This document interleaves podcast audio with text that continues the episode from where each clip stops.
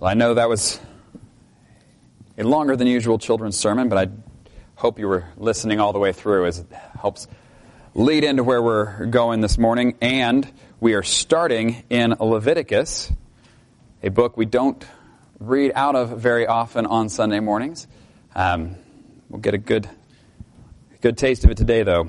Uh, Leviticus chapter sixteen, verses one through seventeen. And as we as we read... As we read Leviticus sixteen, one through seventeen, you can be thinking about two things. One, why God was commanding the people to do what he's commanding them to do.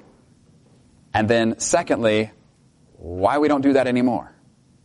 So be thinking on both of those as we read Le- Leviticus sixteen, one through seventeen, which can be found on page ninety-two in your pew Bibles or one seventy-nine in the large print Bibles. But before we read, let us pray. Heavenly Father, we do thank you for this day that you have made. And God, we thank you for all that you have given to us, the ways that you have provided for us, not based on anything that we deserve, but based on your own goodness and grace and generosity and love. God, we thank you for the Bible that we have to read. We thank you that we can know you, that you have revealed yourself to us through Scripture, God, that you have revealed yourself most clearly to us in your Son, Jesus Christ. Lord, we ask that today, as we hear your word read and proclaimed, that you would have already prepared our hearts to hear this word, that we would be ready to respond, that we would be um, that we would be moved to faith in Jesus, that would be those who persevere in life, and love, and grace, and mercy. Lord, we would be those who understand that in all things you are to be worshipped and you are to be glorified, for you alone are worthy. We pray all this in Jesus' name. Amen. Leviticus chapter sixteen says, "The Lord spoke to Moses after the death of the two sons of Aaron who died when they approached the Lord." That's important. "The Lord said to Moses, 'Tell your brother Aaron that he is not to come, whenever he chooses, into the most holy place behind the curtain in front of the atonement cover on the ark, or else he will die. For I will appear in the cloud over the atonement cover. This is how Aaron is to enter the most holy place. He must first bring a young bull for a sin offering and a ram for a burnt offering. He is to put on the sacred linen tunic with linen undergarments next to his body. He is to tie the linen sash around him and put on the linen turban. These are sacred garments, so he must bathe himself with water before he puts them on. From the Israelite community, he is to take two male goats for a sin offering and a ram for a burnt offering. Aaron is to offer the bull for his own sin offering to make atonement for himself and his household. Then he is to take the two goats and present them before the Lord at the entrance to the tent of meeting. He is to cast lots for the two goats, one lot for the Lord and the other for the scapegoat. Aaron shall bring the goat whose lot falls to the Lord and sacrifice it for a sin offering. But the goat chosen by lot as the scapegoat shall be presented alive before the Lord to be used for making atonement by sending it into the wilderness as a scapegoat. Aaron shall bring the bull for his own sin offering to make atonement for himself and his household, and he is to slaughter the bull for his own sin offering. He is to take a censer full of burning coals from the altar before the Lord, and two handfuls of finely ground fragrant incense, and take them behind the curtain. He is to put the incense on the fire before the Lord, and the smoke of the incense will conceal the atonement cover above the tablets of the covenant law, so that he will not die. He is to take some of the bull's blood, and with his finger sprinkle it on the front of the atonement cover. Then he shall sprinkle some of it with his finger seven times before the atonement cover. He shall then slaughter the goat for the sin offering for, for the people and take its blood behind the curtain and do with it as he did with the bull's blood. He shall sprinkle it on the atonement cover and in front of it. In this way, he will make atonement for the most holy place because of the uncleanness and rebellion of the Israelites, whatever their sins have been. He is to do the same for the tent of meeting, which is among them in the midst of their uncleanness. No one is to be in the tent of meeting from the time Aaron goes in to make atonement in the most holy place until he comes out, having made atonement for himself, his household, and the whole community of Israel.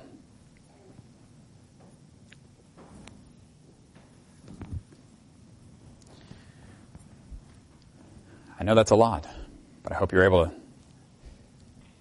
at least begin thinking about why God might have commanded those things and, again, why we don't do them today. And for a hint, we'll turn to Mark chapter fourteen, verses twenty-two to twenty-six. It can be found on page eight twenty-six in your pew Bibles or fifteen eighty-three of the large print. Mark fourteen, twenty-two to twenty-six.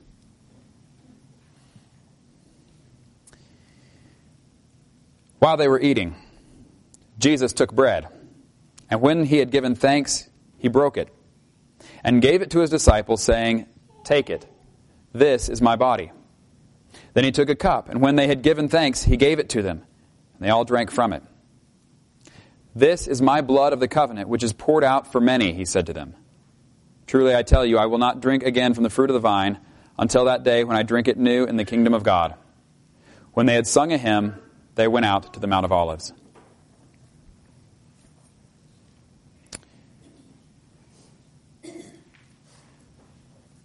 Then we get to Hebrews.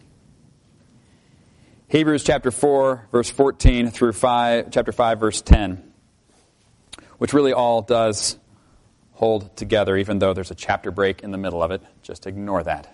Just go right on through. Start in Hebrews chapter four, verse fourteen. The writer to the Hebrews has been talking about who Jesus is and why we should hold on to him and not let him go no matter what. And he continues this argument this way. He says, "Therefore, since we have a great high priest who has ascended into heaven, Jesus, the Son of God, let us hold firmly to the faith we profess. For we do not have a high priest who is unable to empathize with our weaknesses, but we have one who has been tempted in every way, just as we are, yet he did not sin. Let us then approach God's throne of grace with confidence, so that we may receive mercy and find grace to help us in our time of need." Then he goes on to explain. "Every high priest is selected from among the people and is appointed to represent the people in matters related to God, to offer gifts and sacrifices for sins. He is able to deal gently with those who are ignorant and going astray, since he himself is subject to weakness. This is why he has to offer sacrifices for his own sins as well as for the sins of the people. And no one takes this honor on himself, but he receives it when called by God, just as Aaron was. In the same way, Christ did not take on himself the glory of becoming a high priest, but God said to him, 'You are my son. Today I have become your father.' And he says in another place, 'You are a priest forever in the order of Melchizedek.' During the days of Jesus' life on earth, he offered up prayers and petitions with fervent cries and tears to the one who could save him from death. And he was heard because of his reverent submission.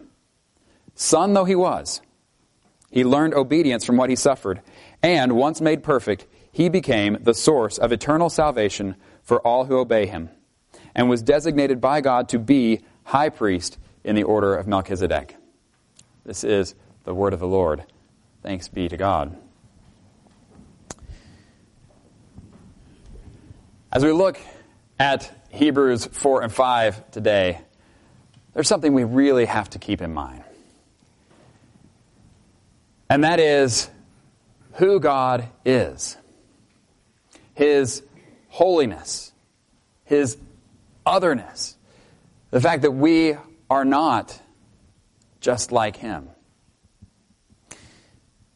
God is the creator of all that exists. And it gets really easy in uh, modern times, I would say, but really at most times, to get so flippant about talking about God. You hear his name uh, uttered when people have no concept of who he is at all, and the name just comes out. And so it's easy to think of him kind of as a punchline to a joke, or in really casual terms. And yet, if we want to understand the book of Hebrews at all, if we want to understand our place in the in all of existence at all, it is important that we understand who God is. The reason, and we read that uh, first passage the, from Leviticus, the reason that it was such a big deal. You saw all the all the ceremony that had to go on, uh, the things that people had to wear in order to go into this part of the temple. All of it had to do with God being holy and people being sinful. That God is the creator of everything that exists, that he set it all up, and he said, this is the way that life works. And every single person has gone away from that and has broken the whole thing. And so we've messed up our relationship to God, we've messed up our relationship to each other, we've messed up our relationship to the creation, we've messed up our relationship even to our own selves. And every person feels it at some level. That things are not the way they're supposed to be. Not in our relationships with each other, or with the creation, or with our Creator. Things are not the way they're supposed to be. Things have been messed up, and the only way back is to go back to the source. The source of all life. To go back to God himself. The problem is, we can't go back. As long as we're imperfect. We can't go back as long as we are unholy. Which we all are. And so what we see in all this elaborate stuff from the, the temple, we see this priest representing the people, going in and making offerings and sacrifices and offering prayers to God on behalf of the people. And he has to do it in the way that God has set up. And we saw several times at the very beginning of Leviticus sixteen that there are those who tried to go in whenever they wanted to. They didn't do it God's way, they did it their own way. And they died. Because whenever we try to do things our own way and not God's way, death is the result. If he is where life comes from, and we want to do things separate from him, there's only one possible result. We have to go back to him. We have to go back to the author of life. We have to go back to the giver of life. And the only way back is the way that he has provided. We can't do it on our own. And so all these elaborate rituals had uh, been commanded. You have to be covered in a certain way. Your body has to be clean in a certain way. You have to have these particular sacrifices because the wages of sin, we're told in Romans, is death. And so an animal actually had to die in place of the people who deserved it, which would all point forward to the ultimate sacrifice. This is what we were, the question we first asked before reading Leviticus is, why did they do this? It was so that a sinful people could approach a holy God who would be able to then hear their prayers, who would be able to offer forgiveness even through uh, the death of another. Why don't we do it anymore? Because all of that was not really taking care of the problem. It was pointing to the one who would take care of the problem. And so, over and over, and we'll see this more as we go through uh, the book of Hebrews, it'll give more detail, but just for now, that all of this was pointing to Jesus, the one who it says is our high priest. Unlike all the high priests that went before, you saw in Leviticus, they had to offer sacrifices for their own sins. They weren't holy either. And then only after they had offered sacrifices for their sins could they then offer sacrifices for the people. So Jesus wasn't like that. He is so much better than every other high priest that had ever gone before.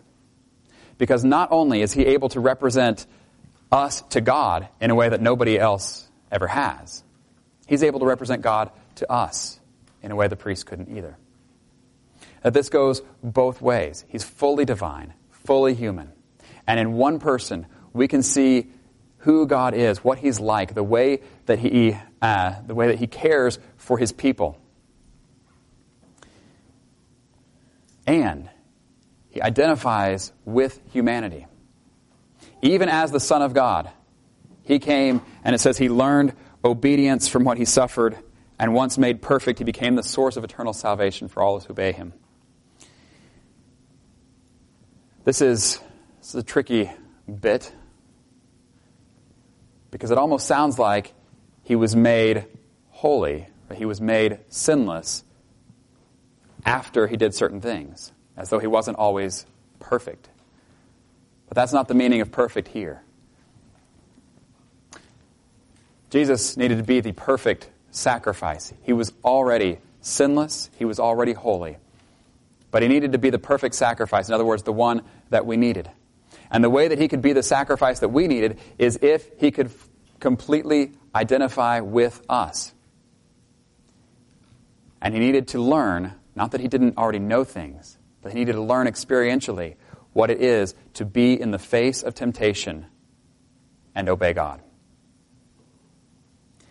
And in all the places where we don't obey God in the face of temptation, maybe able to think of five examples from this morning where, where you're tempted in certain directions.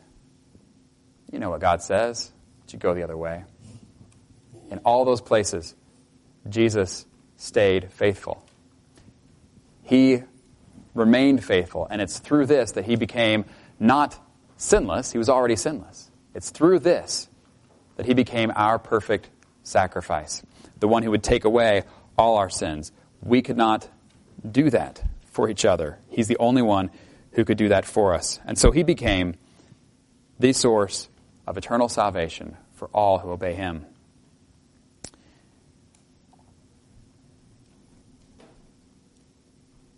Because of this, because he is that one. He is the source of salvation. He is our perfect sacrifice. He is our high priest who knows what it's like to go through what we're going through and yet pass the test where we all fail. This gives us two, two things that we are to do then. Once we come to this understanding that we are so far separated from God and yet he's our only hope, but that Jesus is the only way back, then what two things do we need to do? One, it says, let us hold firmly to the faith we profess. If this is where our faith is, let's not hold that lightly, and if something else comes along, well, maybe we'll try that. No. If we understand that this is our only hope, if this is the way that God has provided, and that is, that is our only hope back, we must hold tight to that. So let us hold firmly to the faith we profess. And secondly, it says, let us then approach God's throne of grace with confidence, so that we may receive mercy and find grace in our time of need. We can approach God's throne of grace with confidence. You can imagine, you can imagine in Israel where people would go into the temple, in the Holy of Holies, when they weren't supposed to, and they would drop dead. That could cause a little bit of fear for anybody else, you know, the next guy who's supposed to go in. Right? This is why you have, even before that, you have uh, the people at Mount Sinai, and Moses is going to go up and speak with God, and the people say, you know, you go up and talk to him. We don't want to go close. If we even go close, we're going to die. If we don't have a little bit of that kind of attitude in how we approach God, we may not understand what it means that God is holy. But, but rather than having to stay away, Jesus has made a way that we can not only approach him, that we can approach God's throne, the God of the universe. We can approach him. We can even approach him in confidence, knowing that, yes, our sins deserve death, but that debt has already been paid. And God is just, and he will not punish us for something that has already been paid. And so we can approach him with confidence, and it even calls it God's throne of grace, giving to us what we don't deserve, that we may receive mercy, withholding the punishment that we do deserve, and find grace, getting what we don't deserve, in our, to help us in our time of need.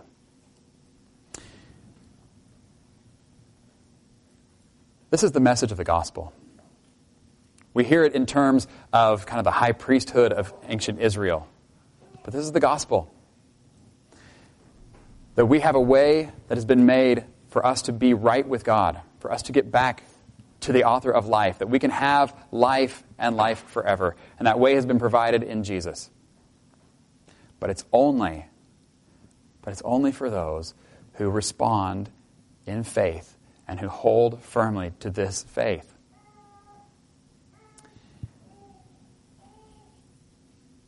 The only way to do that is if we understand that there is a big separation between God and us. As long as we think that all we have to do is try a little bit harder, we'll never make it. If all we think is we have to just be a little bit better, we'll never make it. It's when we understand that we are completely helpless on our own that we understand our need for Jesus, for Him to be the one that makes that way for us. We can't do it on our own. So I'm going to add one more thing. It's not anything that's not said in here, but it goes along with it as by way of application. Yes, we need to hold firmly to the faith uh, that we confess. And yes, we need to approach the throne of grace with confidence in Jesus, each one of us. But if you know somebody who has been staying away from church or who's been staying away from God because they feel their own unworthiness, I'm not good enough, will you please share with them the good news that Jesus came exactly for people who aren't good enough? That's what the whole gospel is about. This is why when we have the um, the parable that Jesus tells of the two people who went to the temple, and one of them stands there and says, God, I thank you that I'm not like that guy over there. And that guy over there is saying, God, please be merciful to me, a sinner. And Jesus says, which of these two goes home justified before God? It's the one who understands that apart from God, he has no hope.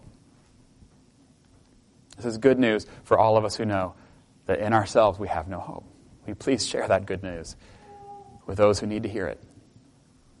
And secondly, along the same lines, for many, the expectation is, were I to go back to God again, I would be received kind of like the older brother in the, uh, the parable Jesus tells of the prodigal son. And that older brother who kind of thinks, yeah, fine, he can come back, but boy, I mean, he should have known better than to do what he did, and I, you know, if I had my way, he'd sure pay for it. But Jesus doesn't tell that parable to say that, that, that God is like the older brother. He says that God is like the father. The father who sees the son, who has lived in all kinds of ways contrary to what the father wants. And yet, when he sees him on the horizon coming home, the father runs to him and embraces him and puts his robe on him and puts a ring on his finger. You are welcome. You are part of the family, and I'm so glad that you are home. That is the uh, that is how we are received at the throne of grace. So we can approach the throne of grace with confidence. Let us also share with others this good news that we can approach the throne of grace with confidence. Not because of who we are, not because of anything we do, but because of what Jesus has done for us, making the way for people who deserve death to be connected with the giver of life. In the name of the Father, the Son, and the Holy Spirit. Amen.